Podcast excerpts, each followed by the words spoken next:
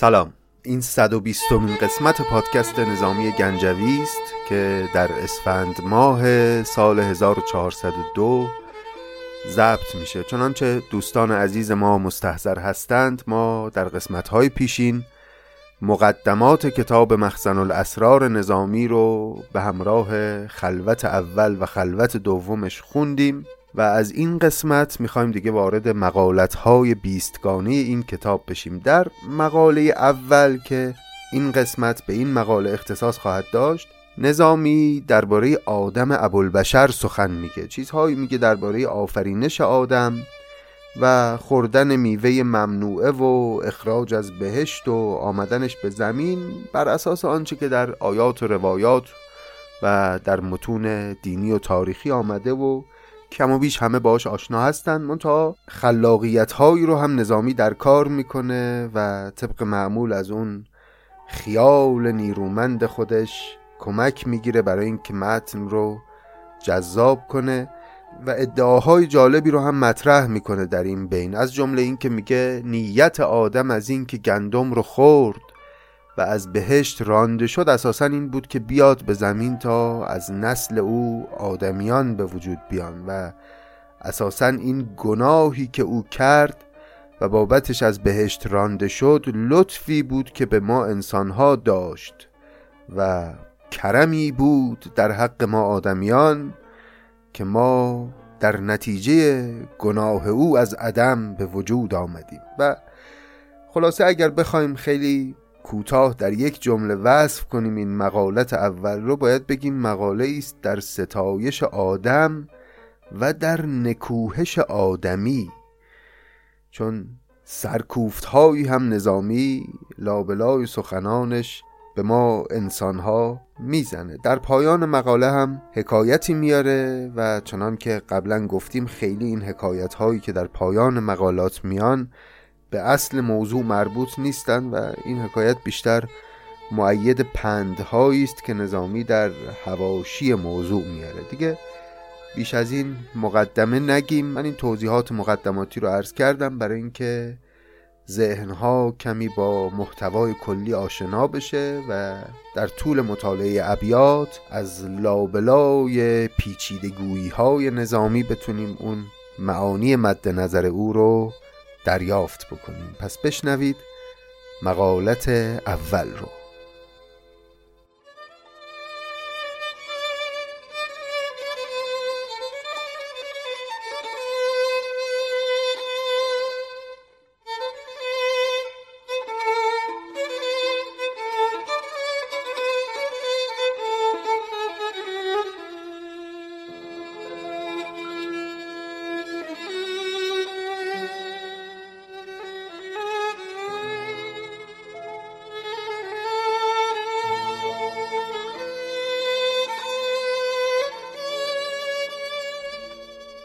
اول کین عشق پرستی نبود در عدم آوازه هستی نبود. مقبلی از کنج عدم ساز کرد سوی وجود آمد و در باز کرد. باز پس این طفل پریزادگان پیشترین بشری زادگان آن به خلافت علم آراسته چون علم افتاده و برخاسته. علم آدم صفت پاک اوست خمرتی نه شرف خاک اوست. آن به گوهر هم پدر و هم صفی هم محک و هم زر و هم سیرفی شاهد و قنینه افلاکیان نوخط فرد آینه خاکیان.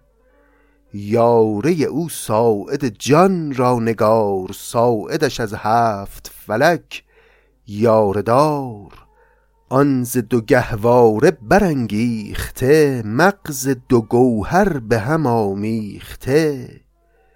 پیشکش خلعت زندانیان محتسب ساقی روحانیان سرحد خلقت شده بازار او بکری رحمت شده در کار او. طفل چهل روزه کژمژ زبان پیر چهل ساله بر درس خوان. خوب خطی عشق نبشت آمده گلبنی از باغ بهشت آمده. نوری از آن دیده که بیناتر است مرغی از آن شاخ که بالاتر است. زو شده مرغان فلک دانه چین زان همه را آمده سر بر زمین. او به یکی دانه ز راه کرم هلیه در انداخته و حله هم. این همه صفات رو برای آدم ابوالبشر شمرد نظامی که به اینجا برسی که او به یکی دانه مقصود همون دانه گندمی است که در روایات اسلامی آمده که آدم خورد و از بهشت رانده شد او به یکی دانه ز راه کرم هلیه در انداخته و حله هم. هلیه به معنای زیور و زینت و حله هم به معنای لباس. که آدم در بهشت همه چیز خودش رو از دست داد به خاطر خوردن اون دانه و به زمین اومد. و نکتش اینه که نظامی تأکید می‌کنه که آدم زراح کرم این دانه رو خورد. کرم در حق فرزندان خودش یعنی آدمیان. او به یکی دانه ز راه کرم هلیه در انداخته و حله هم آمده در دام چنان دانه ای کمتر از آوازه شکرانه ای زان به دعاها به وجود آمده جمله عالم به سجود آمده.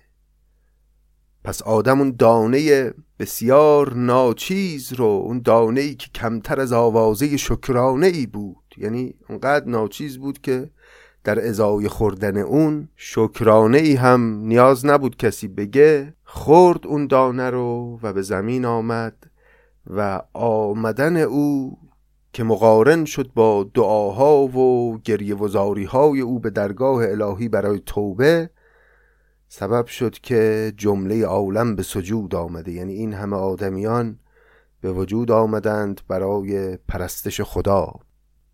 بر در آن قبله هر دیده ای صحو شده سجده شوریده ای گشته گلفشان وی از هشت باغ. بر همه گلبرگ و بر ابلیس داغ. بی تو نشاتیش در اندام نی در ارمش یک نفس آرام نی. طاقت آن کار و کیایی نداشت که از غم کار تو رهایی نداشت. در این ابیات مقصود از این تو که نظامی میگه ما آدم ها هستیم.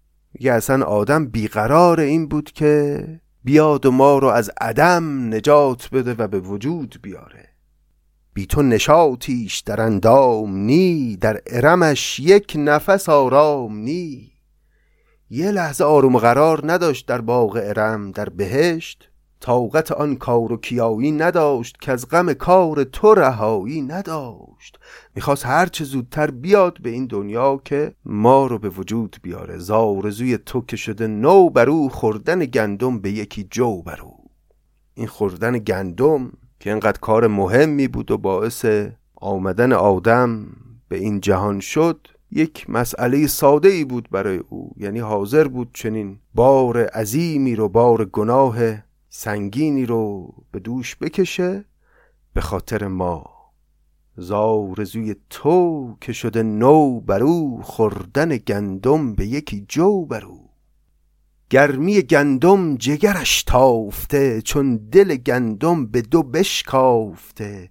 او که چو گندم سر و پایی نداشت بی زمی و سنگ و نوایی نداشت. تا نفکندند نرست از امید تا نشکستند نشد رو سپید. اینجا نظامی آدم رو به همون دانه گندمی داره تشبیه می‌کنه که او خورد و از بهشت رانده شد. همونطور که دانه رو تا نفکندند و به زمین نینداختند نروید و بزرگ نشد و بالنده نشد آدم هم تا به زمین نیومد ظرفیت های خودش رو نشان نداد و همونطور که تا دانه گندم نشکنه و آسیاب نشه رنگش سپید نمیشه و رو سپید نمیشه آدم هم تا نشکست از این تنبیهی که خدا بر سر او آورد روسپید عالم و روسپید تاریخ نشد. تا نفکندند نرست از امید. تا نشکستند نشد روسپید. البته این بیت در نسخه ای که ما از روش می‌خونیم نسخه تصحیح های پورنامداریان در پاورقی آمده.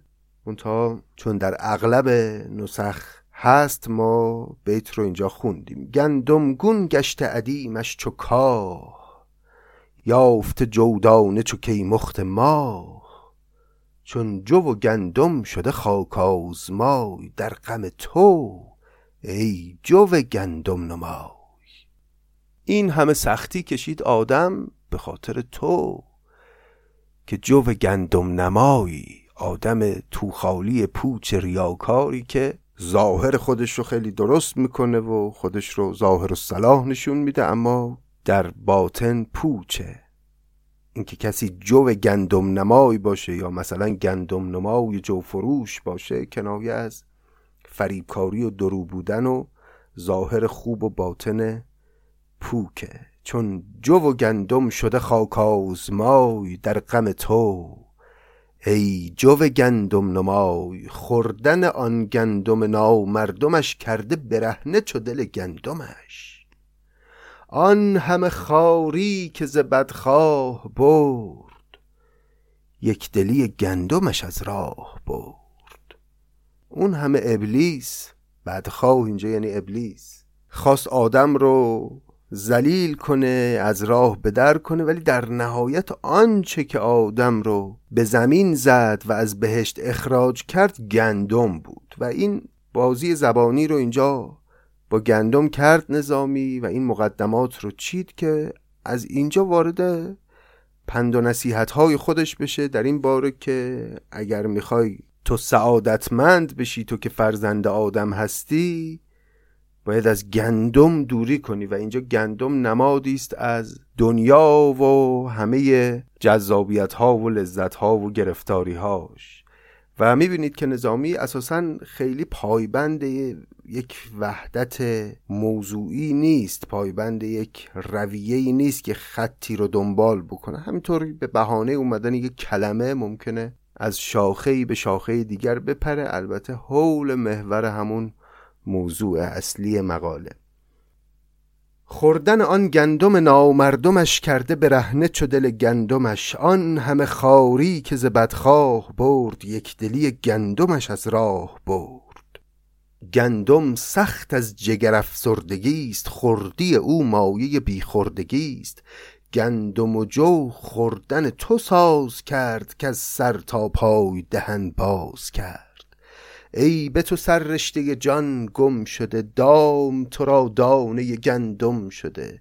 قرص جوین می شکن و می شکیب تا نخوری گندم آدم فریب.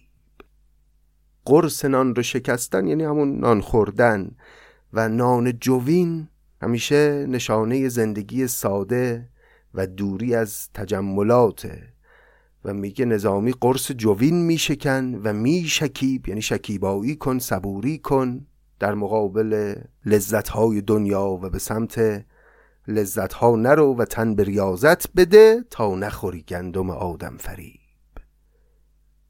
قرص جوین میشکن و میشکیب تا نخوری گندم آدم فریب.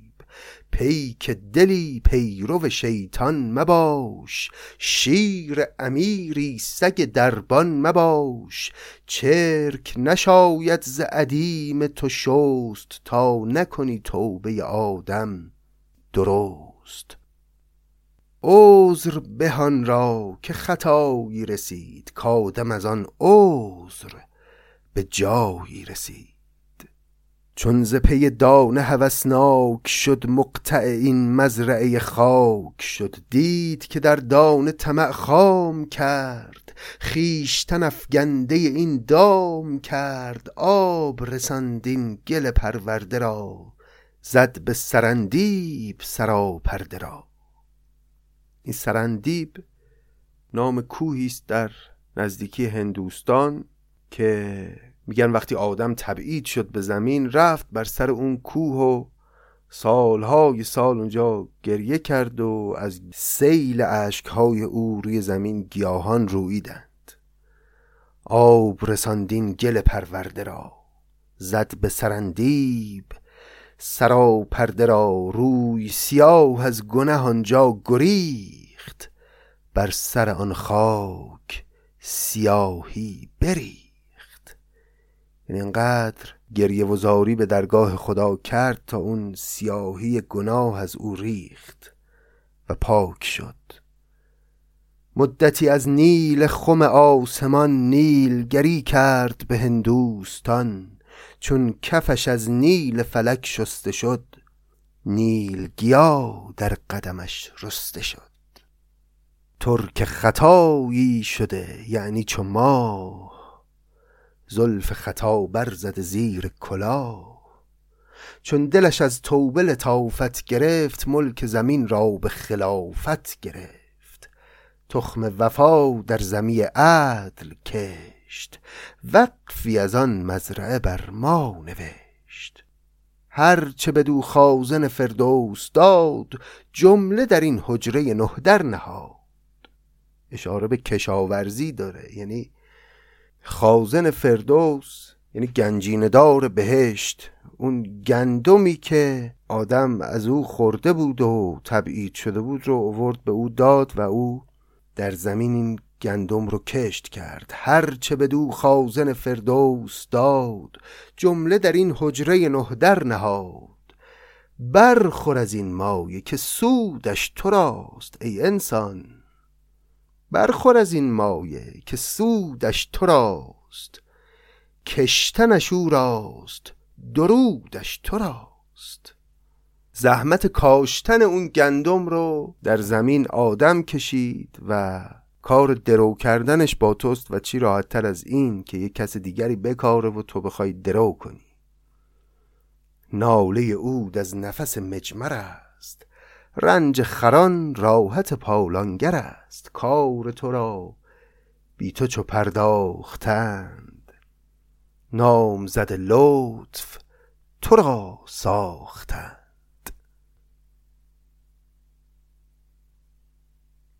هرچه بدو خازن فردوس داد جمله در این حجره نه در نهاد. برخور از این مایه که سودش تو راست کشتنش او راست درودش تو راست. ناله اود از نفس مجمر است رنج خران راحت پالانگر است. کار تو را بی تو چو پرداختند نامزد لطف تو را ساختند. ابر و باد و مه و خورشید و فلک در کارند. تا تو نانی به کفاری و به غفلت نخوری ای انسان. کار تو را بی تو چو پرداختند. نامزد لطف تو را ساختند. کشتی گل باش چو موج بهار. تا نشوی لنگر بستان چو خار نظامی میگه مثل گل باش در این دنیا که دل نمیبنده به جهان و با موج بهار میاد و بر میگرده میره. و مثل خار لنگر بستان نیست. توی انسان هم اگر بخوای بچسبی به این جهان در واقع خاری. چون خار هم در زمستان و هم در تابستان در صحرا هست و هیچ وقت خاک رو رها نمی‌کنه تا گل گاهی هست و گاهی نیست دل نمیبنده پس تو هم گل باش. و ببینید چه تشبیهاتی به کار می‌بره نظامی. کشتی گل موج بهار. انگار بهار رو مانند دریایی دیده نظامی که با موجهاش کشتیهای گل به ساحل این عالم میاد و با فروکش کردن امواج بر میگردن علمای علم بلاغت درباره تشبیه میگن تشبیهی هنری تره و زیباتره و اصیل تره که مشبه و مشبهون بهش از هم خیلی دور باشن و در واقع شباهتی به هم نداشته باشند و این هنر شاعره که بتونه بین دو چیزی که به هم شباهتی ندارند یک شباهتی جعل بکنه. و اینجا ببینید نظامی این کار رو چقدر زیبا کرده که گل رو فلمثل به کشتی تشبیه کرده یا خار رو به لنگر یا بهار رو به دریا تشبیه کرده و البته این مورد آخر به صورت استعاره مکنیه بیان شده. بهار رو نظامی مثل دریایی دیده که موج داره این دریا و با امواجش کشتی گل به ساحل این عالم میاد و البته دوباره ساحل رو ترک می‌کنه و جهان بیگل میشه و نظامی توصیه می‌کنه به آدمیان که همچون گل همواره پا در رکاب رفتن و ترک کردن این دنیا داشته باشند و مثل خار لنگر این دنیا نباشند انسانها. کشتی گل باش چو موج بهار تا نشوی لنگر بستان چو خار. راه به دل شو چو برید خزان کاب به سر می شود آتش به جان. صورت شیری دل شیریت نیست گرچه دلت هست دلیریت نیست. شیر توان بست ز نقش سرای لیک به صد سال نجنبد ز جای. می‌بینید که به هر بهانه نظامی سرکوفت می‌زنه به انسان.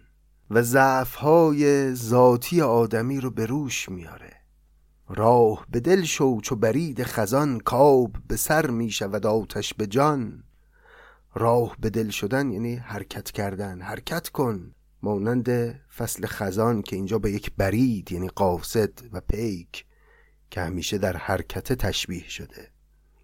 مثل خزان که آب به سر و آتش به جان حرکت می‌کنه و باقی نمیمونه و دورانش میگذره این آب به سر بودنم. کنایه از بارانهای فصل پاییز آتش به جان بودن هم کنایه از اون سوختن برگبار درختان در فصل خزان. حرکت کن و یه جا نمون صورت شیری دل شیریت نیست ای انسان. تو فقط ظاهر رو درست کردی درونت خبری نیست. گرچه دلت هست دلیریت نیست. شیر توان بست ز نقش سرای لیک به صد سال نجنبد ز جای. بله میشه یه شیری رو نقش سرا رو دیوار نقاشی کرد ولی صد سالم بگذره این شیر از جای نمی جنبه. خلعت افلاک نمیزی بدت خاکی و جز خاک نمیزی بدت رسما داره انسان رو تحقیر می‌کنه اینجا نظامی. خلعت افلاک نمیزی بدت خاکی و جز خاک. نمیزی بدت طالع کارت به زبونی در است. دل به کمی غم به فزونی در است. گرنه چرا کرد سپهر بلند؟ شهر گشایی چو تو را شهر بند. دایر کردار میان بسته باش. در فلکی با فلک آهسته باش تیز تگی پیشه آتش بود. باز نمانی ز تگ آن خش بود. آب صفت باش سبکتر بران. کاب سبک هست به قیمت گران. گوهر تن در تنکی یافتند. قیمت جان در سبکی یافتند. باد سبک روح بود در تواف. خود تو گران جانتری از کوه قاف. این بیت هم باز در حجو انسان باد که هیچ در واقع بی ارزشترین چیزی که همه می‌شناسن باده که میگن فلان چیز مثل باد بی اهمیته. این باد هم سبک روحه. اما تو ای انسان گرانجانی مثل کوه. و این خصلت ذاتی توست. و نظامی عبایی نداره که خصلت ذاتی انسان رو توی سرش بکوبه اینجا باد سبک روح بود در تواف خود تو گران جانتری از کوه قاف. گر نفری بنده رنگی چو خار رخ چو بنفشه به سوی خود مدار. خانه مسقل همه جا روی توست از پی آن دیده تو سوی توست. گرچه پذیرنده هر حد شوی از همه چون هیچ مجرد شوی. عاشق خیشی توی صورت پرست زان چو سپهرای نداری به دست. گر تو جسنگی نمک غم چشی دامن از این بی نمکی در کشی. مصرع اول این بیت در تصحیح آقای وحید این گونه است که گر جوسنگی نمک خود چشی دامن از این بی نمکی در کشی که قطعا خیلی زیباتره و مشکل وزن رو هم حل می‌کنه و ما مجبور نیستیم جوسنگ رو بخونیم جوسنگ برای درست در اومدن وزن. گر جوسنگی نمک خود چشی اگه خودت رو بشناسی دامن از این بی نمکی درکشی قصد وفا کن. به وفا در گریز. خلق چه باشد به خدا در گریز. این وفا که میگه برآمده از آیه است در سوره بقره آفو به عهدی اوف به عهدکم. قصد وفا کن به وفا در گریز. خلق چه باشد به خدا در گریز. نیکی او بین و به او کار کن. بر بدی خیشتن اقرار کن. چون تو خجلوار براری نفس فضل کند رحمت فریاد رس. اگه نیکی خدا رو ببینی و به بدی خودت و به ضعف خودت و به پوچی خودت اقرار بکنی و خجالت زده از وجود خودت بشی. اون وقتی که فضل الهی فریاد رست خواهد بود. و البته این حرفا شاید با فهم امروزین ما از انسان و از عالم و از هستی خیلی سازگار نباشه اما جالبه دیگه که نظامی جوان با اون جسارتی که داره گاهی اینگونه انسان رو به باد حجو می‌گیره. نیکی او بین و به او کار کن بر بدی خیشتن اقرار کن. چون تو خجلوار براری نفس فضل کند رحمت فریاد رس. این پایان مقالت بیستم بود. البته در پایان مقاله حکایت کوتاهی هم نظامی میاره که در ادامه می‌خونیم.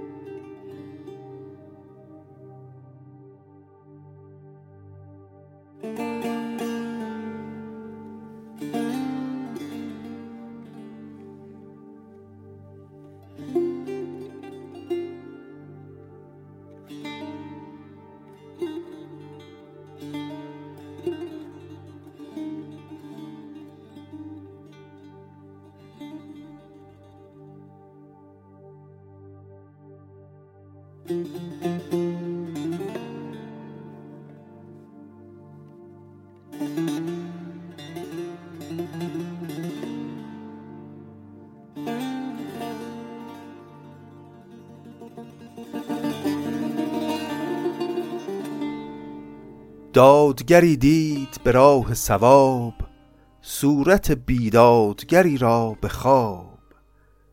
گفت خدا با توی ظالم چه کرد؟ در شبت از روز مظالم چه کرد؟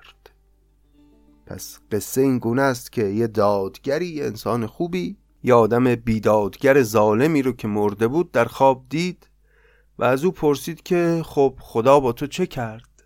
در اون شب پس از مرگ که انسانها نتیجه اعمالشون رو باید ببینن خدا چه به سر تو آورد؟ دادگری دید به رای سواب صورت بیدادگری را به خواب. گفت خدا با توی ظالم چه کرد؟ در شبت از روز مظالم چه کرد؟ گفت چو بر من به سر آمد حیات در نگریدم به همه کاینات. تا به من امید هدایت کراست یا به خدا چشم عنایت کراست اون ظالم پاسخ داد که وقتی من مردم یه نگاهی به همه عالم کردم. ببینم در بین همه آدما کیه که امید داشته باشه من سعادتمند بشم.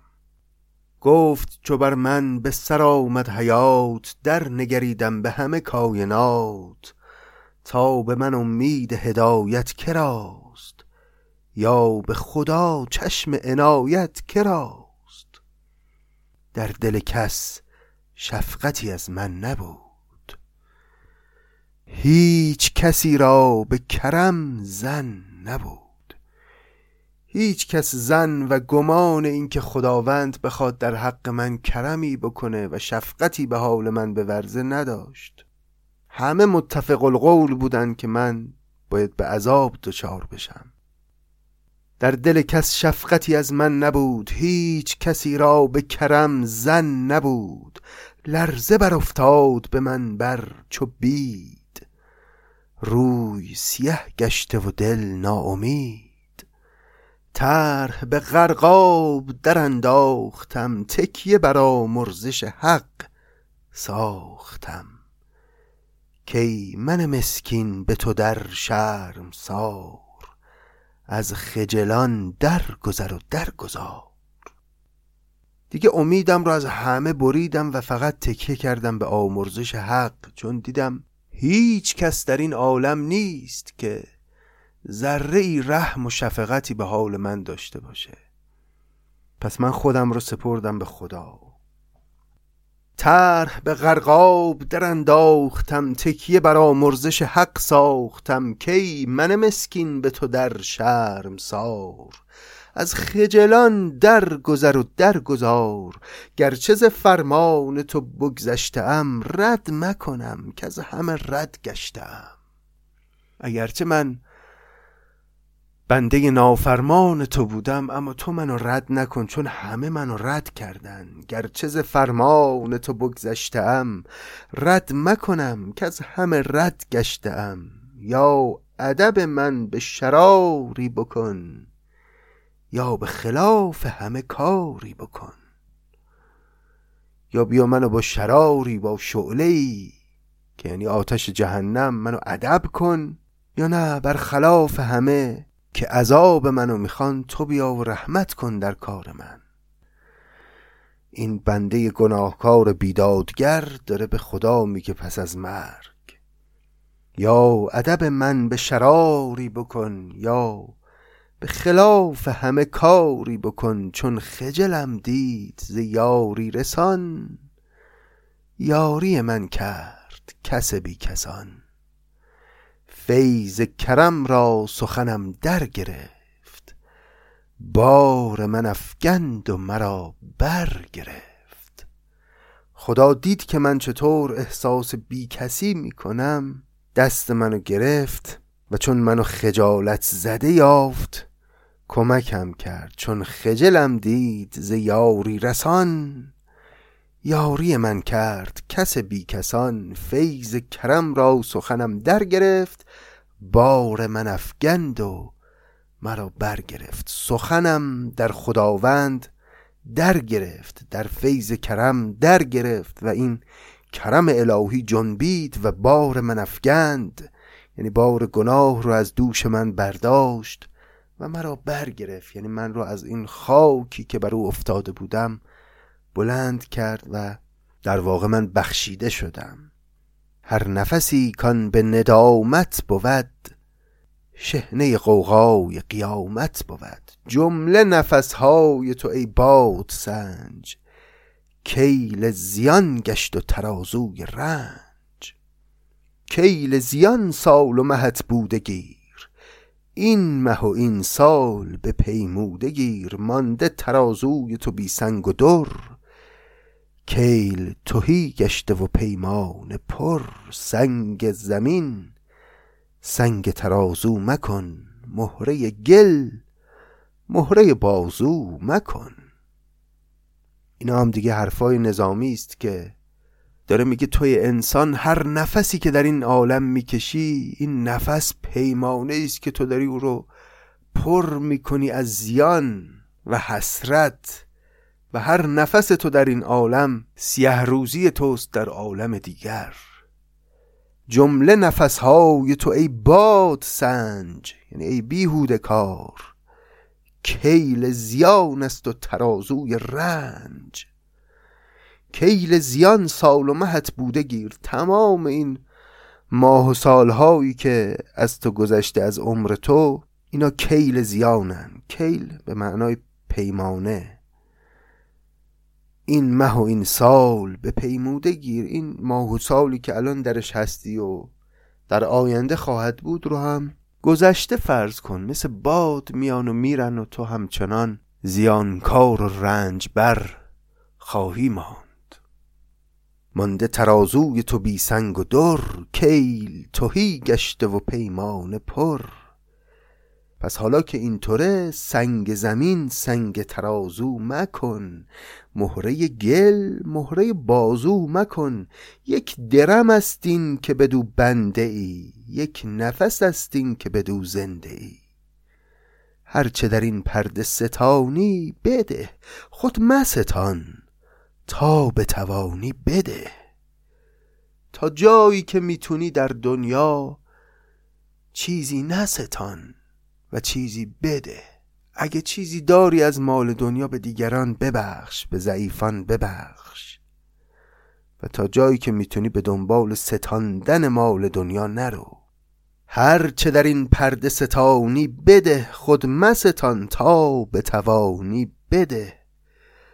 تا بود آن روز که باشد بهی گردنت آزاد و دهانت توهی دام یتیمان نشود دامنت بار کش بیوه زنان گردنت. یه وقت در اون روز بهی در روز قیامت بار بیوه زنان و یتیمان یعنی ضعیفان به گردنت نیفته. باز دهین فرش کهن پوده را. طرح کنین دامن آلوده را. طرح کردن به معنای پرتاب کردن اینجا. یا چو غریبان پی ره توشه گیر. یا چو نظامی ز جهان گوشه گیر. این پایان مقالت بیستم بود. مقالت بیستم که حکایت خیلی کوتاهی هم داشت و حکایت دوباره وصل شد به پندها و نصایحی که جان کلامش دوری از دنیاست. یک درم است این که بدو بنده ای یعنی بی ارزشه. یک نفس است این که بدو زنده ای هرچه در این پرده ستانی بده خود مستان. تا به توانی بده. تا بود آن روز که باشد بهی گردنت آزاد و دهانت توهی دام یتیمان نشود دامنت بارکش بیوه زنان گردنت. باز دهین فرش کهن پوده را تر کنین دامن آلوده را یا چو غریبان پی ره توشه یا چو نظامی ز جهان گوشه گیر.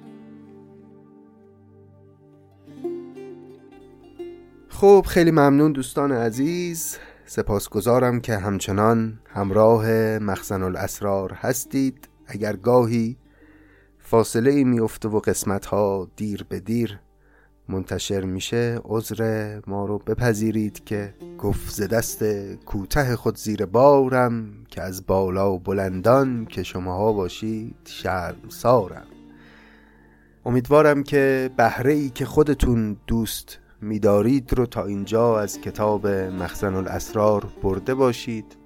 بالاخره هر کس بهره خودش رو می‌بره و میوه خودش رو میچینه از یک چنین متنی. یکی ممکنه بهره های اخلاقی ببره اما دیگری ممکنه مثلا بهره های هنری یا ادبی ببره از چنین متنی. امیدوارم به هر حال لذت برده باشید و آنچه که میجویید رو یافته باشید در این متن. خیلی ممنون که ما رو تنها نگذاشتید و لطفتون همچنان شامل حال ما هست.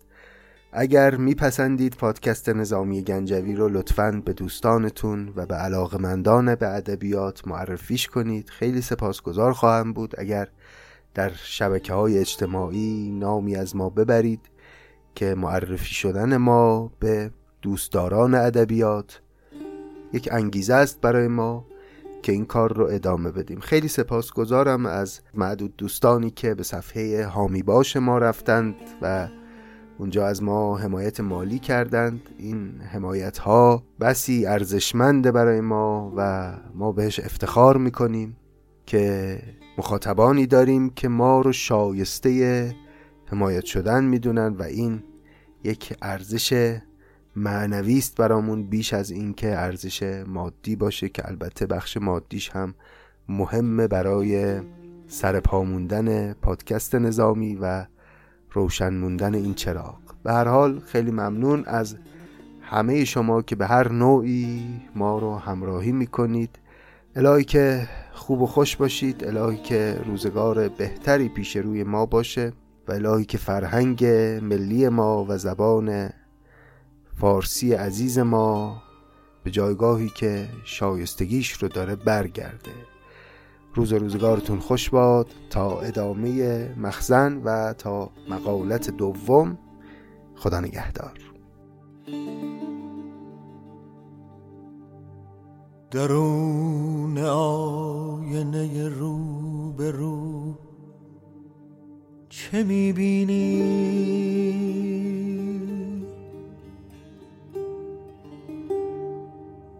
درون آینه رو به رو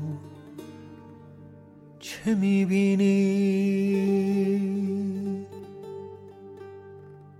تو ترجمان جهانی بگو چه می‌بینی؟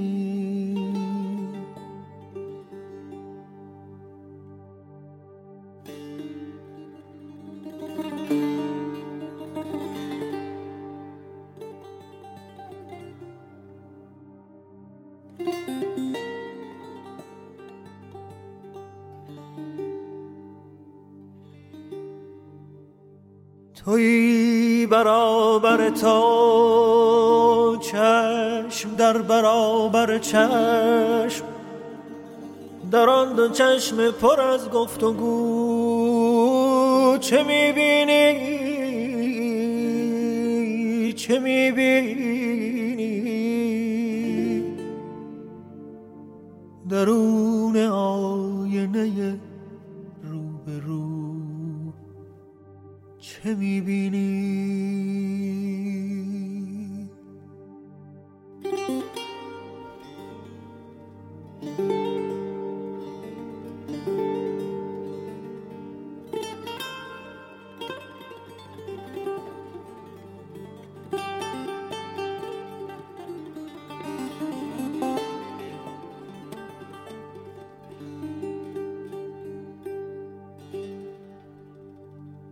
تو هم شراب خودی هم شراب خاره خود.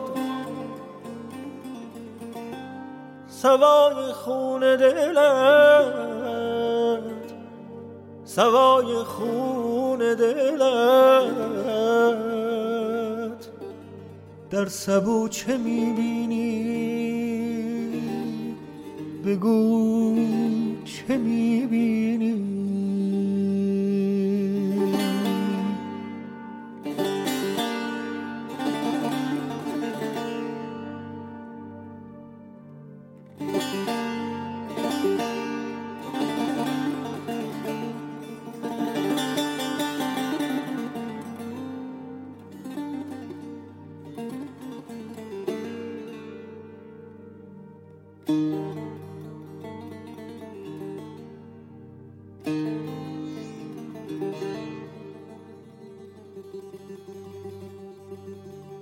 در آن گلوله آتش گرفته ای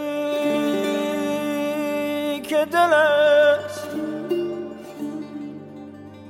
در آن گلوله آتش گرفته ای که دل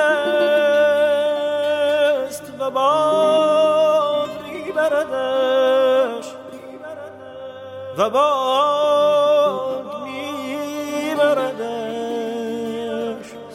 سو چه می‌بینی؟ چه می‌بینی؟